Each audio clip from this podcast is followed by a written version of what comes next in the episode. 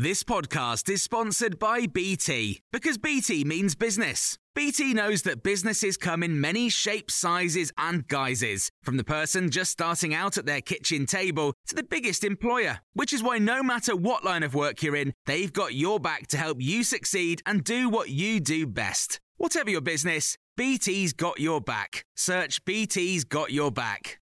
This is a Times morning briefing on Monday, the 5th of June. I'm Jenny Barsby. More than 100,000 households face a squeeze on their finances this month as mortgage lenders increase their rates. In a rare move, the country's third largest lender, Santander, made changes over the weekend to its deals. George Nixon is a money reporter at the Times and Sunday Times and says that's unusual. It's normally one or two working days you know that they give brokers, for example, notice and say it's Monday at the end of Wednesday. We'll be taking these deals off sale and replacing them.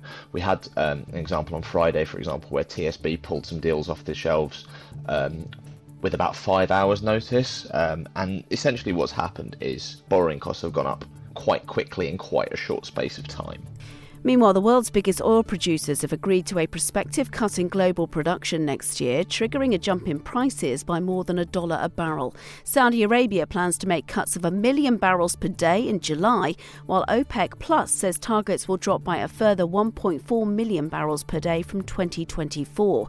The move is designed to shore up flagging oil prices. A report by the TUCs concluded the UK was hugely unprepared for the COVID 19 pandemic because of years of austerity. It says pay caps and pay freezes left health and social care dangerously understaffed, reducing our capacity to respond to the crisis. Russia says its forces have thwarted a major Ukrainian offensive at five points in the Donetsk region, killing hundreds of Ukrainian troops. The claims haven't been independently verified. It's also not clear whether this reported attack is the start of the long predicted Ukrainian counteroffensive. Ukrainian MP Kira Rudik says the country needs weapons to be supplied now. There could not be more delay uh, we have a hard stop of the fighting that usually happens in autumn when the weather becomes really bad uh, for the um, weaponry to move around, and this is why we we have the, the summer months and uh, maybe a month or two in the autumn to move forward.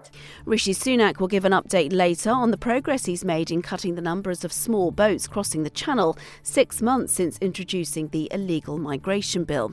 Yesterday, the Immigration Minister Robert Jenrick admitted the asylum system is riddled with abuse and in need of fundamental change. He also defended making adult asylum seekers share rooms to reduce the reliance on hotels. Dr. Rakib Ehsan is a researcher on social integration and says the government doesn't always get it right. The government may try to diversify the various types of accommodation provided to asylum seekers, but that can cause a great deal of local resentment. And I think you're seeing that, especially in areas where uh, they're Tory controlled local authorities.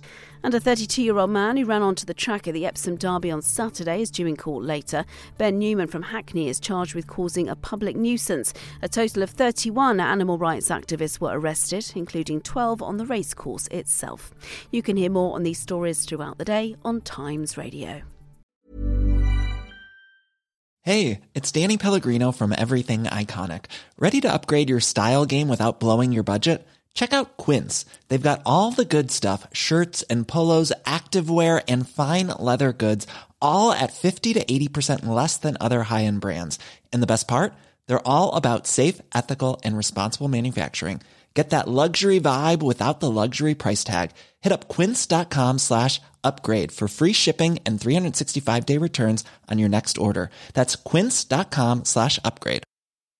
Hi, I'm Jane Garvey. And I'm Fi Glover. Off Air with Jane and Fi is going live. We are taking to the stage at the amazing Crucible Theatre in Sheffield on Friday, the 31st of May. It'll be a night full of surprises. We'll have a special guest, we'll involve you in the audience, and we'll embarrass ourselves. You really won't want to miss it. Well, the surprise is we don't yet know what's in it, so it genuinely is a night of surprises. Well, you've surprised me already.